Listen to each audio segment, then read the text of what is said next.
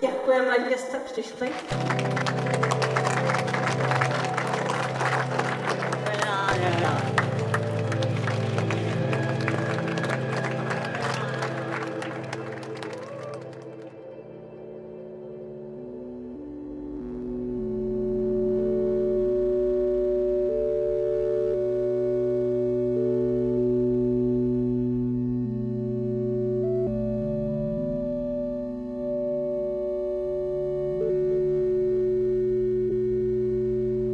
Projev k zahájení výstavy soch Edgara Degase v síni SVU Mánes v Praze. 1926 Dámy a pánové, jménem spolku Mánes zahajuji výstavu soch velikého a známého francouzského malíře Degase. Pravým malíře – Degase sochaře jsme donedávna neznali, jako jej neznali jeho vrstevníci až na několik málo osobních přátel, kterým tento geniální podivín dal nahlédnutí do své pracovny.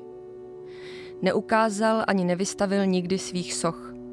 Jsou to jeho osobní záznamy viděného, velce viděného, ne suchý popis statické skutečnosti, ale zachycený a zhutněný úsek velkého dění.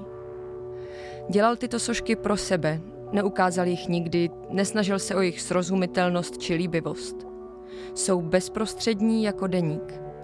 A proto jsou nám tyto sošky tak drahé, že z nich češí pouho pouhá pravda.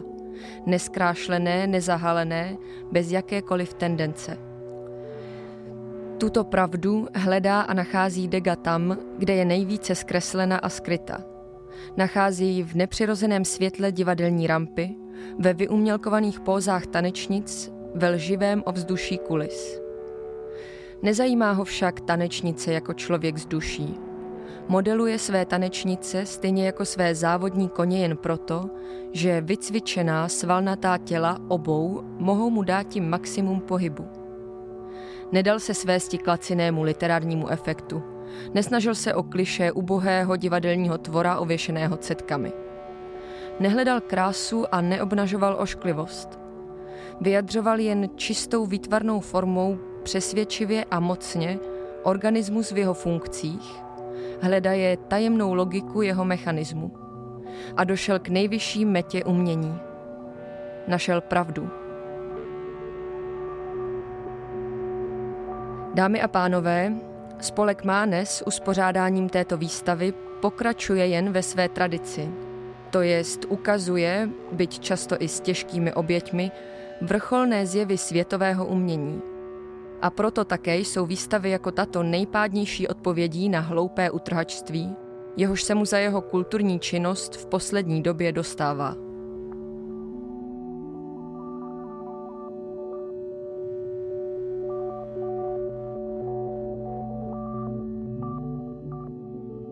Milé posluchačky, milí posluchači, Zdravíme vás u poslechu podcastové série nazvané Díky, že jste přišli.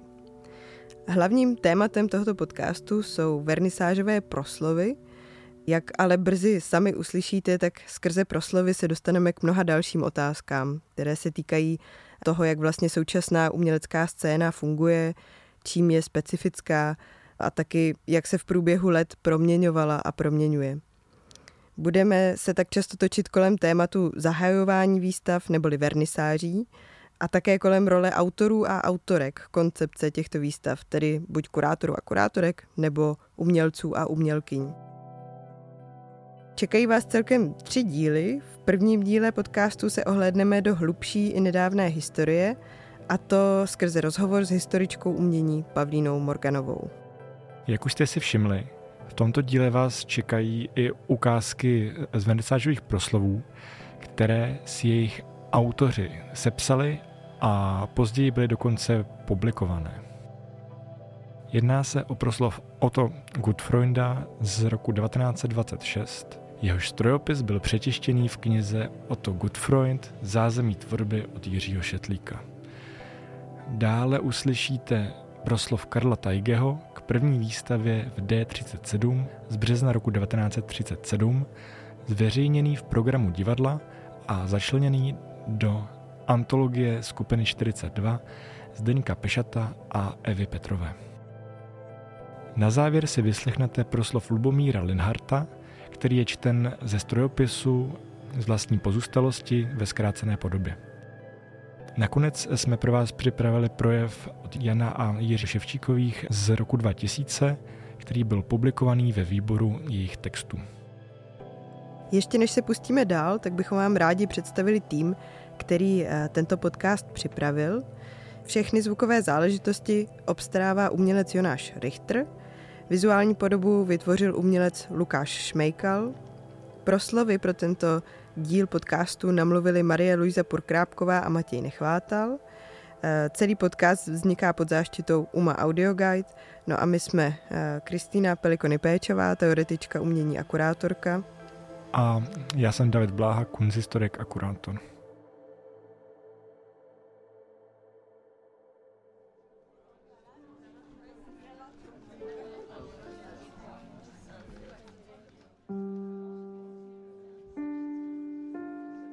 Karel Tajge. Proslov při zahájení výstavy.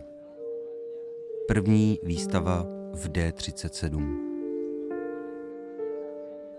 Přátelé, šest autorů, kteří uspořádali tuto výstavku, na níž nám ukázali neveliký a neúplný výbor ze své dosavadní práce. Malíři František Gross, František Hudeček, Bohdan Lacina – a Václav Zikmund, fotograf Miroslav Hák a sochař Ladislav Zívr nechtějí tím, zdá se, deklarovat nástup nové generace. Nehodlají patrně ani ustavit zvláštní a samostatnou skupinu.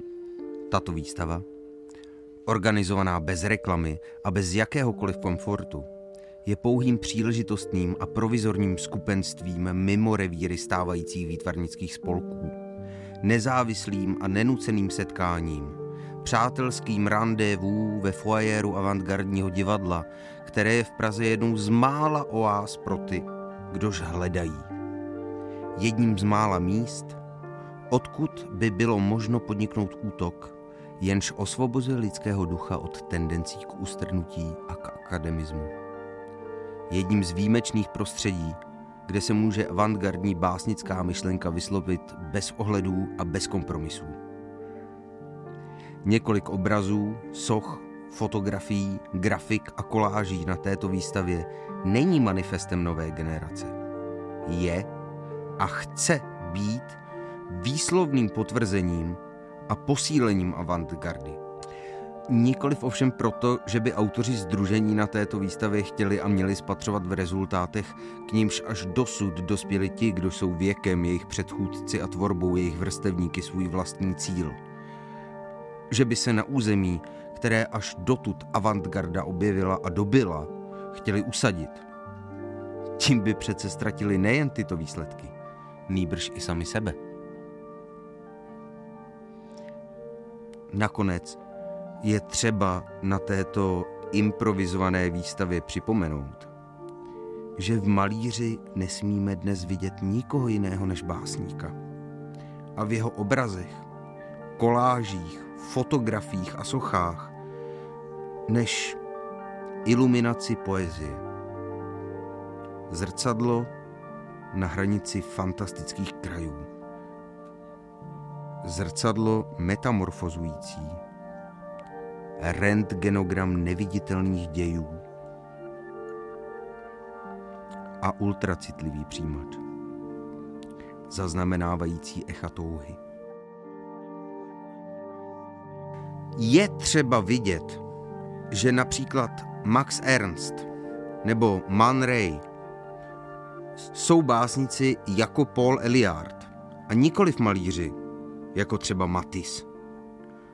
To, co nás dojímalo a může dojímat v obrazech a sochách, je toliko poezie, která není polární září nad neskutečným světem, ale elektrickým výbojem ve světě nejskutečnějším, napětím lirismu, jenž přeměňuje objektivní skutečnost v subjektivně objektivní nadskutečnost, poetickou jednotu bytí a vědomí.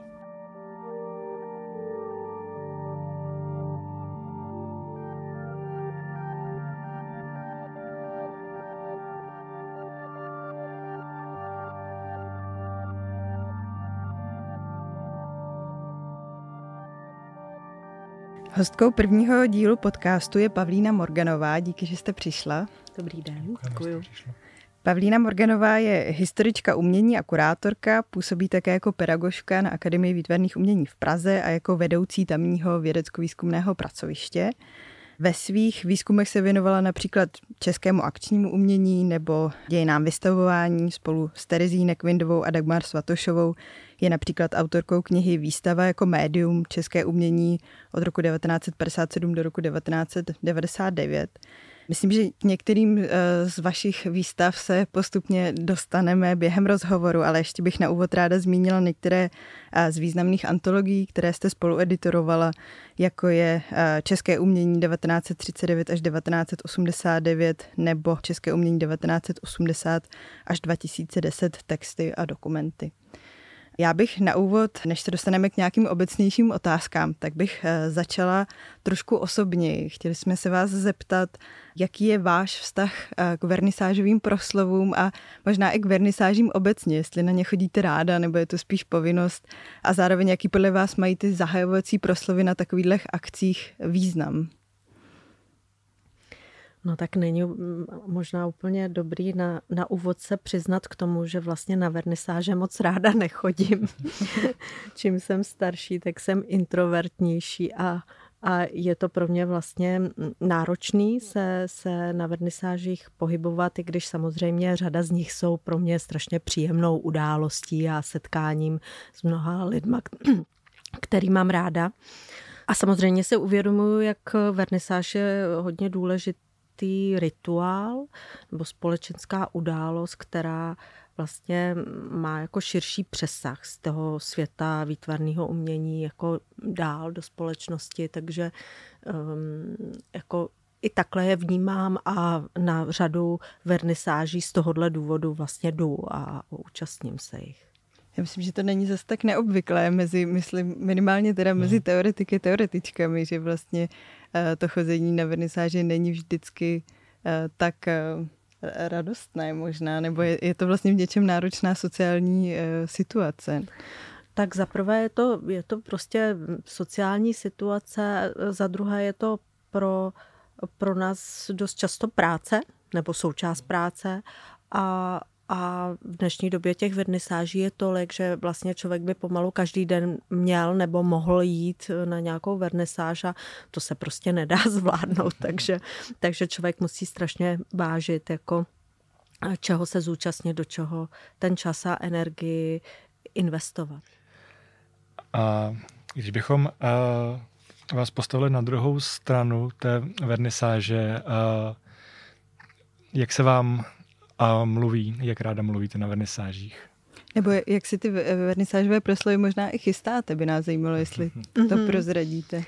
Tak určitě. Já teda uh, se opravdu nemám ráda vernisážové čtené proslovy. To, když jsem tomu někdy vystavena, tak jako to prostě...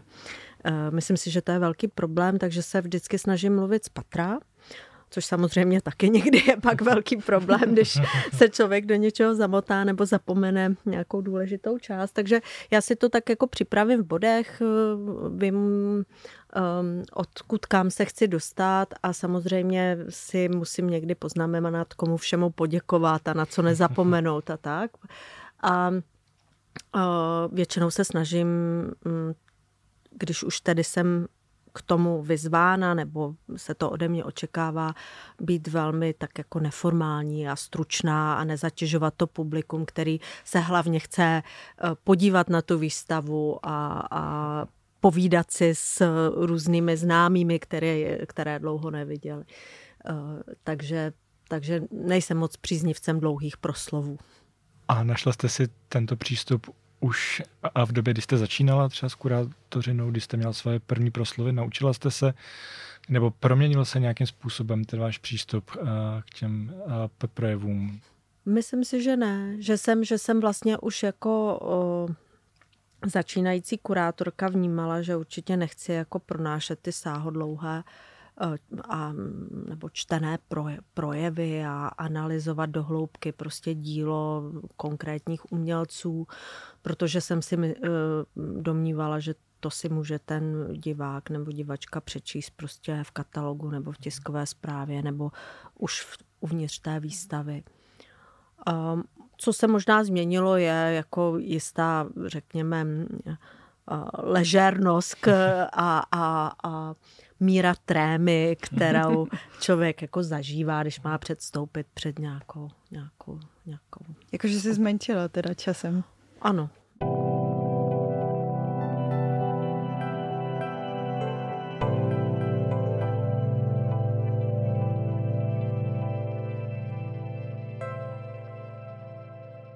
Já jsem zmínila v úvodu, že jste spoluautorkou publikace Výstava jako médium, eh, která se věnuje výstavnictví v období roku od roku 1957 až do roku 1999. A dějiny umění jsou v ní pojímány z pohledu takzvaných exhibition histories, to znamená, že vlastně to umělecko-historické vyprávění je prezentováno skrze významné výstavy té doby, toho zkoumaného období, tedy druhé poloviny 20. století. Narazila jste při přípravě té publikace na něco zajímavého v souvislosti s vernisážemi nebo ideálně i konkrétně s těmi vernisážovými proslovy? Tak to je skvělé, že se na to ptáte, protože vlastně to byl pro nás jeden z objevů toho, toho výzkumu, když jsme se rozhodli mm, zkoumat vlastně dějiny českého poválečného umění nebo té druhé poloviny 20. století z perspektivy výstav, tak jsme si ze začátku docela s kolegyněmi Dagmar Smatošovou a Terezí Nekvindovou zoufali, že vlastně neexistuje fotodokumentace výstav, tedy záběry, jaksi instalace, a mm, postupem času jsme zjistili, že se dost často e, fotografové věnovali vlastně dokumentaci vernisáží a že tam za těmi co čtou proslovy nebo za těmi diváky, kteří je poslouchají, vlastně vidíme e, část té instalace. Takže jsme začali vlastně se na tuhletu část dokumentace výstav soustředovat.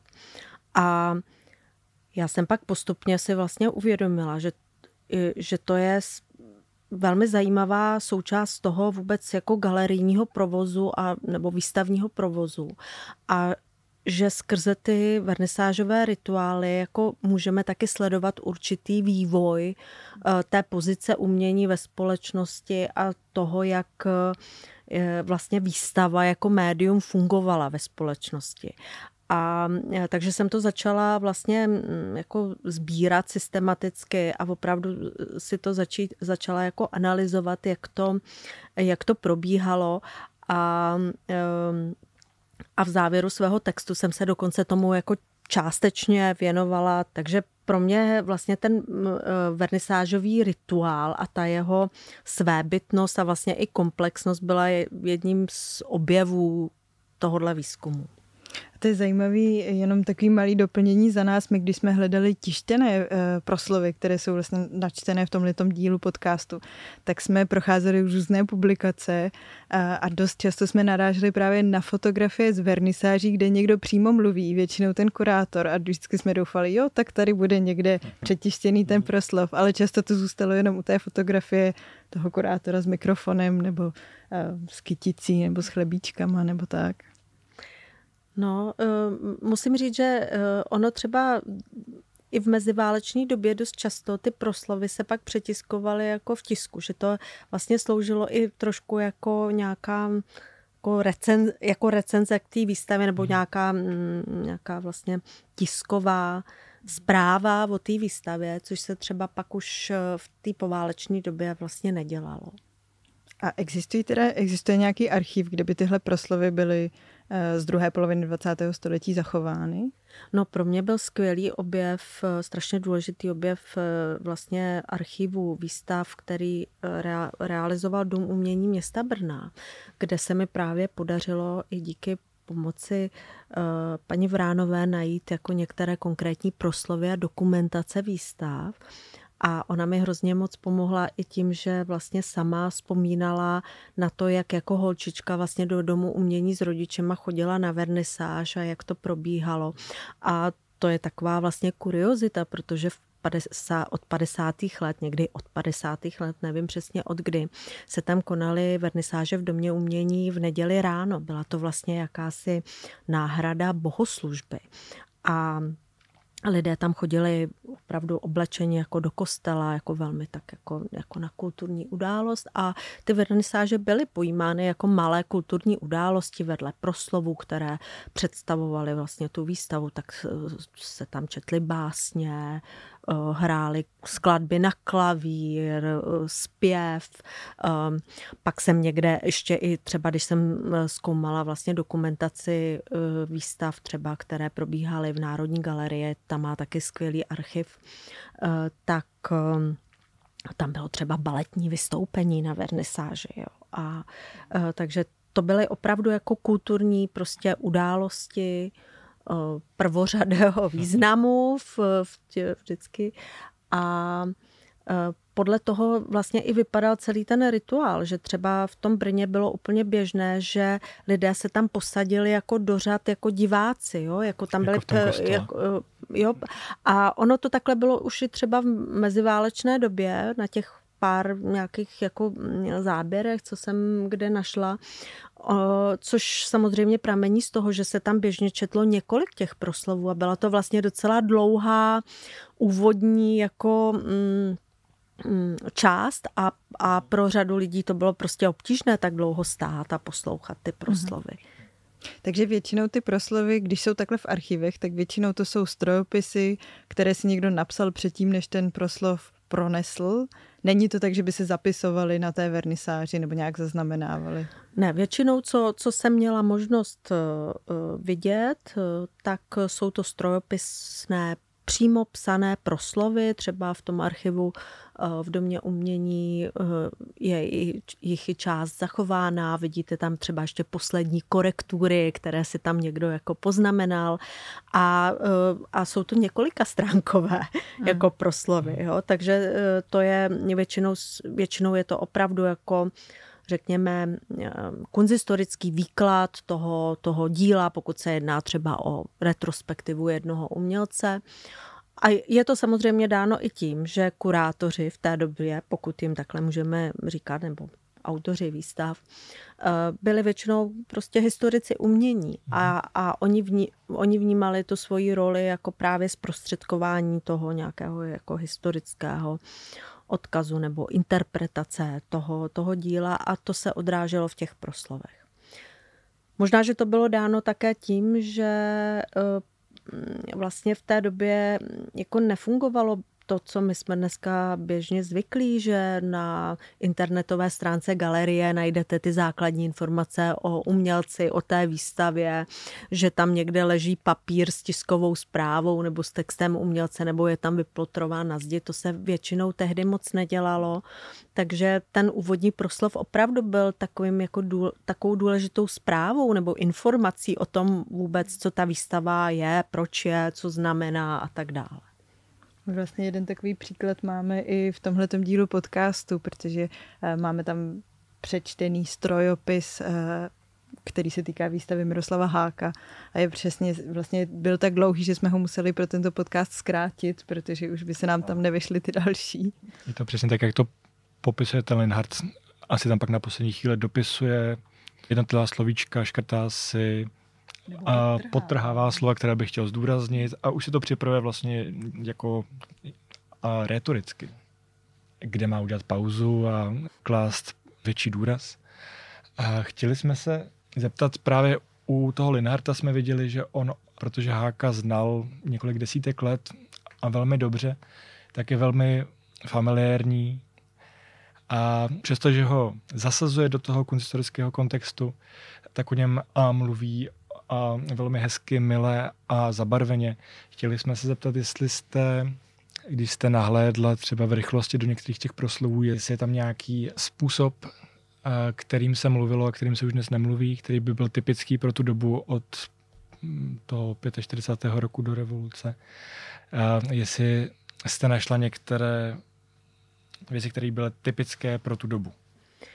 Tak já jsem úplně takhle detailně a systematicky vlastně ty proslovy nestudovala. Mm, já jsem se spíš zabývala jaksi tou vizuální podobou toho, mm, jako snažila jsem se vysledovat, jak to probíhalo, jo, jako od toho mm, třeba jak jsou lidé oblečeni, jak se na té vernisáži, jak si chovají, jako, jaké je tam pak třeba občerstvení a tak dále. Takže ty samotné proslovy já jsem tolik neskoumala, ale samozřejmě pár jsem, pár jsem měla možnost eh, si přečíst. Eh, bez sporu v těch oficiálních galeriích, eh, zvlášť v 50. letech, si nemusíme vůbec jako, není těžké si představit, jak ty, jak ty proslavy probíhaly.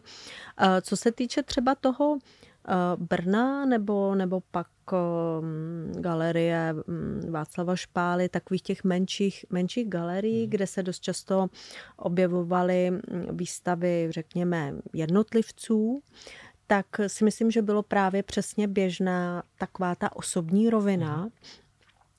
Ono je taky důležité si uvědomit, že v té době ten výstavní provoz byl mnohem pomalejší.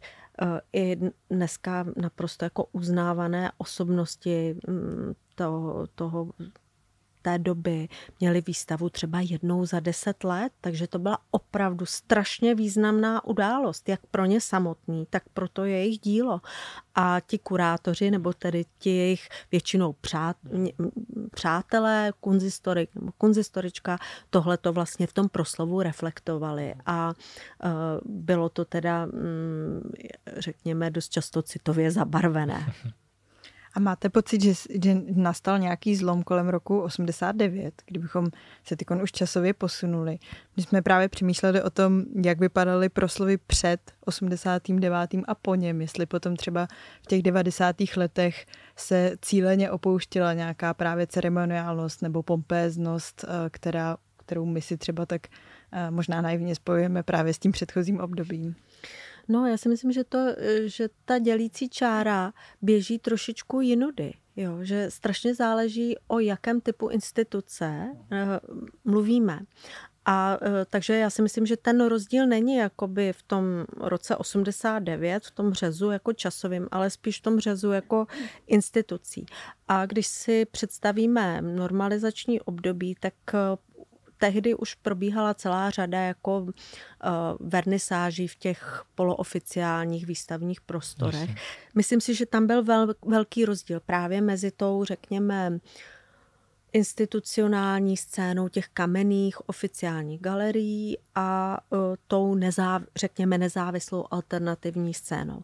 A to se, myslím, velmi plynule pak přelilo uh, po tom 89., kdy uh, v těch institucích se vyměnili lidé do, do značné míry, za, začali prostě dělat mm, velmi odlišný program, ale tam se pořád vlastně jako držela ta tradice. A ty proslovy tam byly. Uh, možná, že nebyly tak uh, ordinérní jako před rokem 89, to nedokážu posoudit, uh, ale je třeba vidět na fotografiích, že to publikum už Eh, je takové jako uvolněnější, je to vlastně neformálnější um, událost. Uh, třeba před rokem 89 málo kdy vidíte děti na vernisážích, jo? Kdežto, kdežto po roce 89 v těch 90. letech se tam najednou začnou jako objevovat uh, prostě lidé, kteří drží dítě za ruku a tak dále a je vidět, že, ta, že to už není tak jako jako um, um, prostě je to jí, trošku jiný typ události. Ale z té alternativní scény se vlastně kontinuálně v těch 90. letech eh, eh, jako koná celá řada vernisáží, výstav eh, v alternativních prostorech. Jo. A tam si myslím, pokud si tak jako matně vzpomenu, spíš až pak z konce 90. let, tak tam už se právě moc jako proslovy vlastně ne, ne, ne, nekonaly. Ale myslím si, že to bylo spíš dáno jakoby tou situací, že třeba to bylo v nějakém alternativním prostoru, kde nebylo ozvučení nebo kde nebyla tak velký prostor, aby vůbec všichni ti diváci mohli si něco poslechnout. Takže eh, a eh, větší důraz se kladl prostě na nějakou, řekněme, eh, koncert kapely nebo nějakou mm-hmm. performance, která se tam jako udála během toho večera. Takže ta neformálnost eh, prostě ještě byla jakoby podpořena tou, tou, tou situací, ale není to, myslím, něco, co by se jako stalo eh, díky sametové revoluci, ale spíš to prostě kontinuálně jako se vyvíjelo na základě těch podmínek, v kterých ty výstavy prostě vznikaly.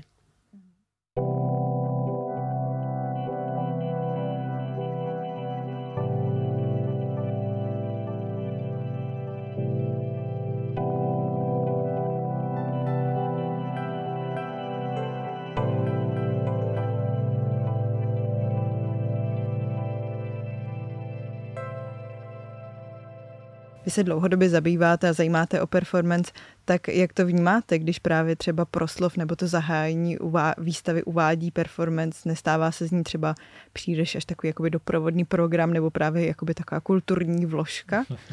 No, tak to se v 90. letech let kdy stávalo a dneska, dneska už taky jako se to takhle používá, tohle médium.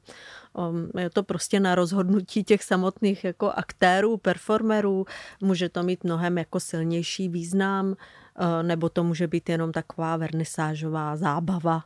To, to samozřejmě jako najdeme všechny možné polohy na, na, jako mezi těmito dvěma, dvěma extrémy. Nebo to v některých případech může nahrazovat právě ten vernisážový proslov tím, že se začne něco dít a lidi se uh, setkají a už to budou chápat výstavu jako zahájenou, když teda proběhl ten happening nebo nějaké, nějaká performance. Je to pravda, že já si pamatuju, nevím přesně v kterém období to bylo, ale kdy se v těch menších eh, galeriích opravdu jako přestaly ty proslovy konat. A že to ze začátku bylo hodně zvláštní, že tam člověk vlastně přišel a nevěděl, jestli už to teda začalo nebo nezačalo, ale postupem času jsem si na to eh, jako zvykla a a myslím si, že dneska je to docela běžná praxe v řadě, v řadě galerií. Mm, těžko vysledovat, jako kdy, kdy se tahle ta praxe ujala. Já jsem eh, před tím naším rozhovorem třeba mluvila s Gábinou Kotíkovou a ptala jsem se jí, jestli si pamatuje, eh, dokdy v Jelení dělali hm, proslovy, protože to je třeba příklad jedné z takových jako malých mm. galerií, která má tu tradici vlastně od 90. let. A ona mi říkala, zkoušela si vzpomenout, že vlastně hm, jako ano, v 90. letech ještě běžně ty úvodní sice krátké, neformální proslovy, ale dělali a e, myslí si, že dokonce ještě v nultých letech ta praxe se udržovala, že to vlastně vyhasíná až kolem roku 2010. Tak to mě vlastně docela překvapilo, mhm. že to je až takhle pozdě, ale je to samozřejmě zase jeden příklad jedné galerie a ta praxe v nějakých jiných galeriích mohla být úplně jako odlišná. Vy, když už jste se dostala k těm nultým a desátým letům, eh, tak eh, vy jste v té době zorganizovala několik dneska takových už ikonických výstav, jako někdy v sukni, začátek století nebo Insiders, nenápadná generace druhé poloviny 90. let. Tak eh, jsem si, ty, všechny tyhle výstavy se vlastně konaly v nějakých větších institucích. Šlo například o Moravskou galerii nebo Dům umění města Brna, který už jsme zmiňovali, nebo Západočeskou galerii v Plzni a, a taky galerii hlavního města Prahy. Tak jsme si právě říkali, jak, jak jste tyhle ty vernisáže a vernisážové proslovy tehdy pojala. Tak většinou jsem jako reagovala na požadavky a zvyklosti té které instituce. Přizpůsobila jsem se tomu a tam většinou opravdu bylo zvykem, že nejdřív mluvil ředitel nebo ředitelka té instituce, uvedl mě jako kurátorku, já jsem něco stručně řekla k té výstavě, poděkovala jsem, uh-huh. pak někdo ještě další zase poděkoval a já vlastně si nepamatuju, když jsme pak dělali insidery v, ve Futuře, jestli tam byl nějaký zahajovací projev. To, to, to si byla nevy... další otázka přesně, no? to jestli nevy... tam byl rozdíl jako ve to Futuře. Si ne... Určitě tam byl rozdíl, ano, protože prostě Moravská galerie je prostě příspěvková eh, velká instituce, tam, tam prostě to proběhlo úplně jako standardním způsobem a ve Futuře nedokážu si to úplně vybavit, jak to, jak to tehdy bylo.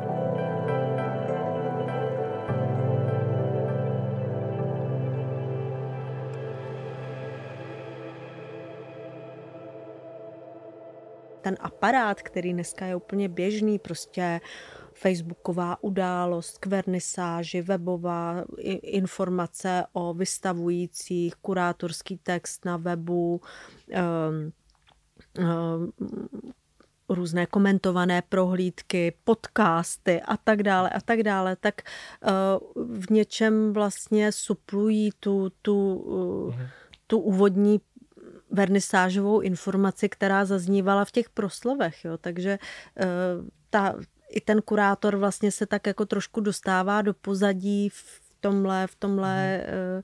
v tomhle smyslu. Samozřejmě ta práce tam pořád jako je, ale eh, není tak vidět, není tak exponovaná a myslím si, že se trošičku i taky ta 90. léta opravdu byla takovým ehm, časem ustavování té role toho kurátora a nejdřív k tomu byl trošičku takový vlastně despekt nebo jako i trochu nepochopení, jako v čem přesně ta role uh, spočívá, ale moment a, a takže jí bylo potřeba jako zdůrazňovat a prorazit a um, to myslím dneska už nikdo nepotřebuje ne, vysvětlovat a ukazovat, dávat na odiv a to myslím, že i právě jako vede k tomu zneviditelnění téhleté, téhleté součásti přípravy vlastně výstavní události, jakékoliv výstavní události.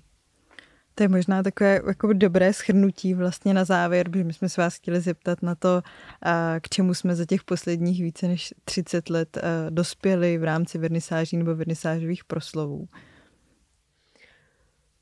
pro mě je jako zajímavý, že se v řadě institucí je buď jako ty vernisáže v tomhle mm, klasickém formátu proslovu a nějaké jako společensko-kulturní události udržely, ale že se k tomu i e, část té scény znova jako vrací, že tam ta potřeba je e, takovýmhle způsobem jako předat tu, tu informaci o těch výstavách nebo i to nějakým způsobem jako rituálně zahájit tu, tu událost, kterou eh, prostě výstavy jsou. A myslím, že je docela dobře, že, že ta škála těch možností je tak široká a že je vlastně na každé té instituci nebo na každé té situaci a události pro jakou možnost se rozhodne, jakým způsobem zareaguje na ty potřeby jako těch diváků. My se teď právě nedávno stalo na vernisáži v Hand Kastner, kde se běžně eh, projevy vernisážové nedělají, že mnohogenerační diváctvo, které se tam na té vernisáži eh, objevilo, tak vlastně ten, ten proslov nějakým způsobem jako očekávalo a a vlastně vyprovokovali nás k tomu, že jsme tam na úvod pár slov eh, řekli, tak to byl pro mě vlastně docela jako hezký zážitek, byť jsem z toho byla samozřejmě trošku nesvá, protože jsem na to vůbec nebyla připravená. A zeptali bychom se na závěr, reflektují podle vás proslovy dobu? No, tak bez zesporu. Proslovy vždycky odrážejí dobu i, i ten samotný jako rituál té, té události odráží nějakou dobovou uh, situaci a společenskou.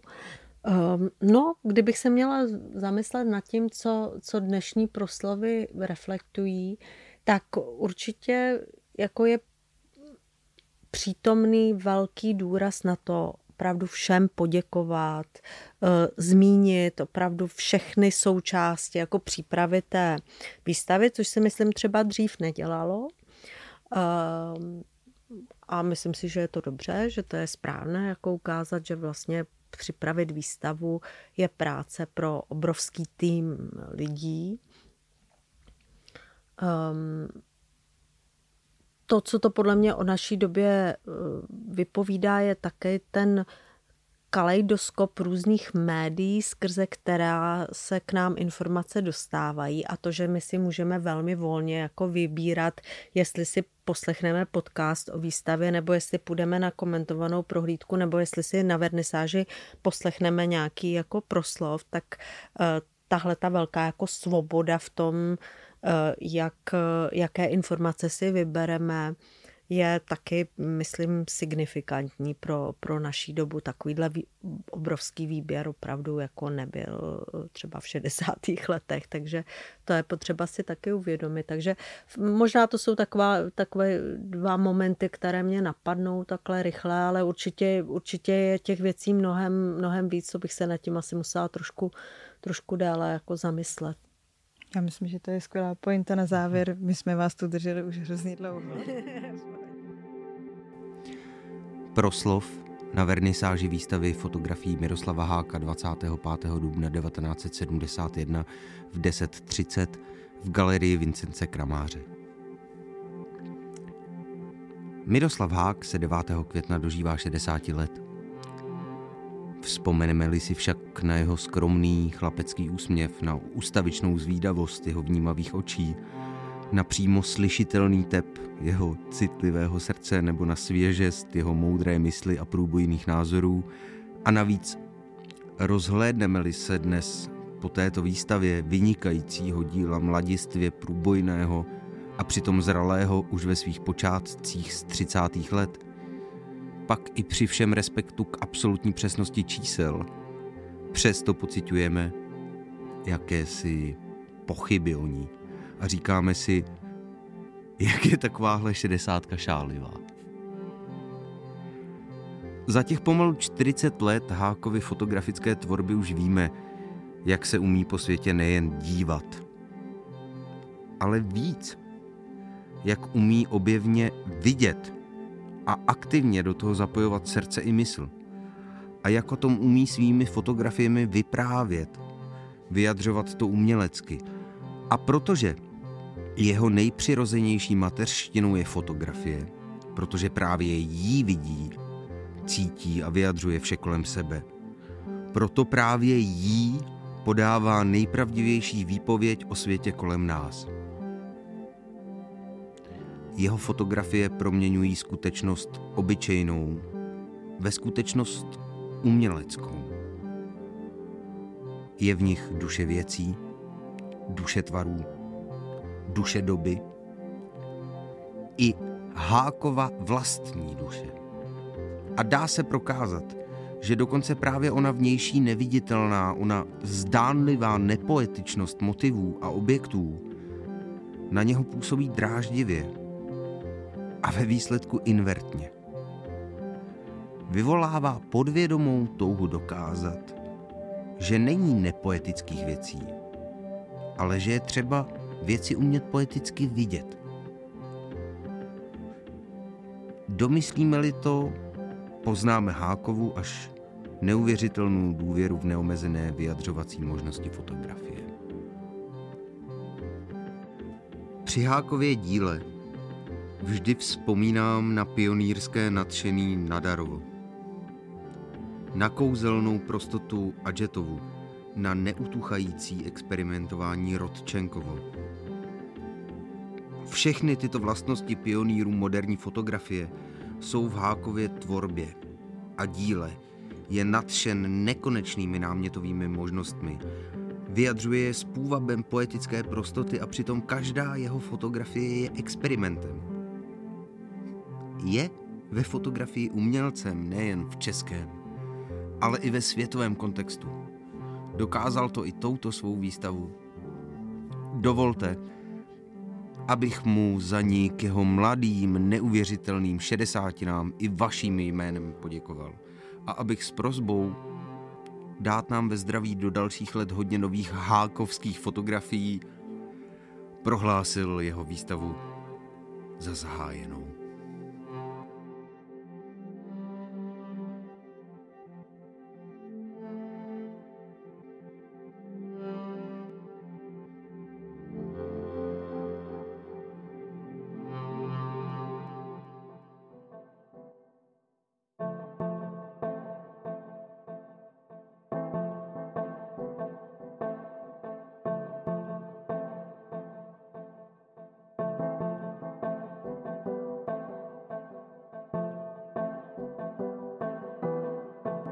Jana Ševčíková, Jiří Ševčík, Podebal ve Špálovce.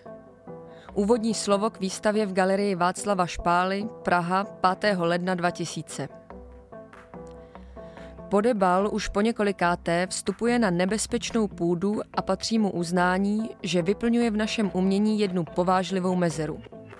Dělá umění jako kritickou sociální praxi, nikoli jako výrobu trvalých zbožních produktů.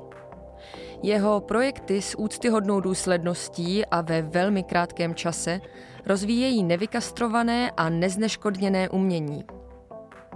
Kdybychom měli popsat pocit, jaký jsme měli při prvním zhlédnutí už realizovaného projektu GEN, museli bychom přiznat vnitřní tronutí, které se člověka zmocňuje, když má strach, nebo je před nepříjemným rozhodnutím a musí s pravdou ven. To trnutí nás dosud neopustilo a nutí nás učinit jakousi archeologii v paměti, kdy jsme ten pocit už měli. Nebylo to jen v životních a kulturních situacích za minulého režimu, ale pravděpodobně by se člověk musel rozpomenout na hlubší zkušenosti s uměním a ty nás nutí uvažovat o jedné z důležitých otázek. Totiž, jestli je umění nevinné a neškodné, nebo jestli je skutečně efektivní silou a může něco přivodit. Tedy otázka pojmu umění vůbec.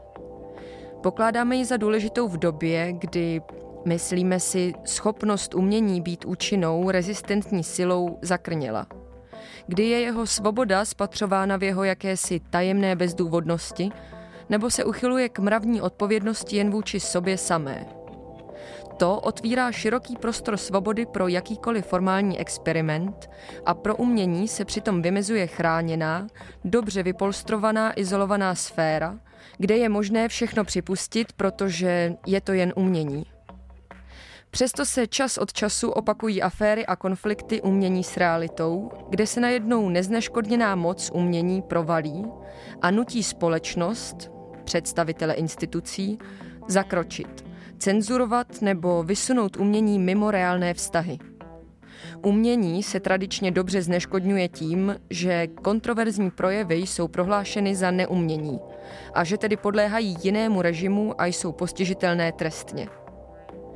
Většinou se tak uplatňuje moc společenských institucí, třeba tichou dohodou o zákazu, nebo aspoň omezením vystavovat, cenzurou a tak dále.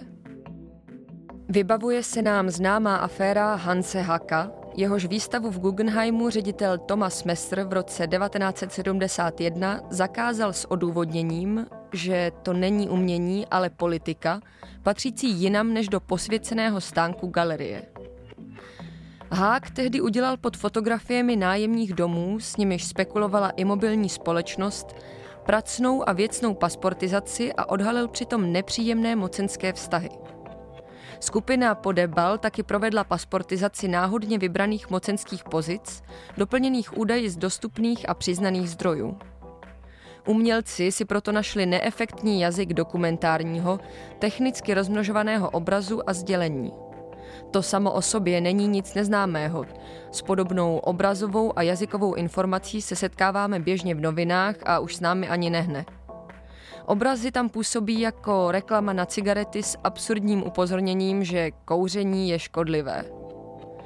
Podebal ovšem banální medializovaný obraz moci pozvedl do roviny uměleckého obrazového sdělení a přesunul ho do odlišného kontextu do posvěceného prostoru výstavní síně.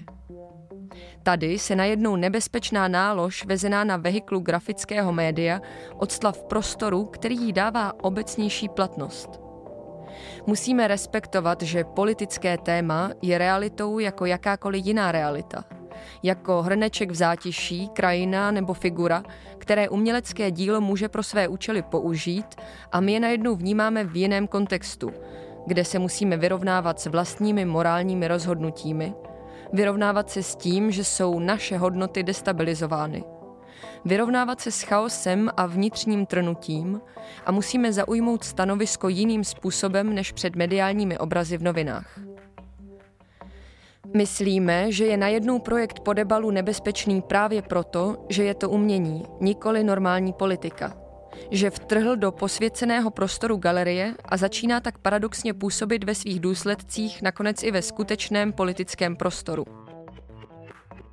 Jak už jsme uvedli, Společnost na takové umění obvykle reaguje pokusem o jeho zneškodnění, například vyhlášením nedotknutelnosti nevinného umění a tvrzením, že je pouhou fiktivní realitou, která nic nemůže zapříčinit. Nebo vyhlásí věc za neumění a vyloučí z posvěcených prostorů a ze společnosti, protože ve skutečnosti sociálně destabilizuje. Uvidíme, jak si s tím poradí naše veřejnost.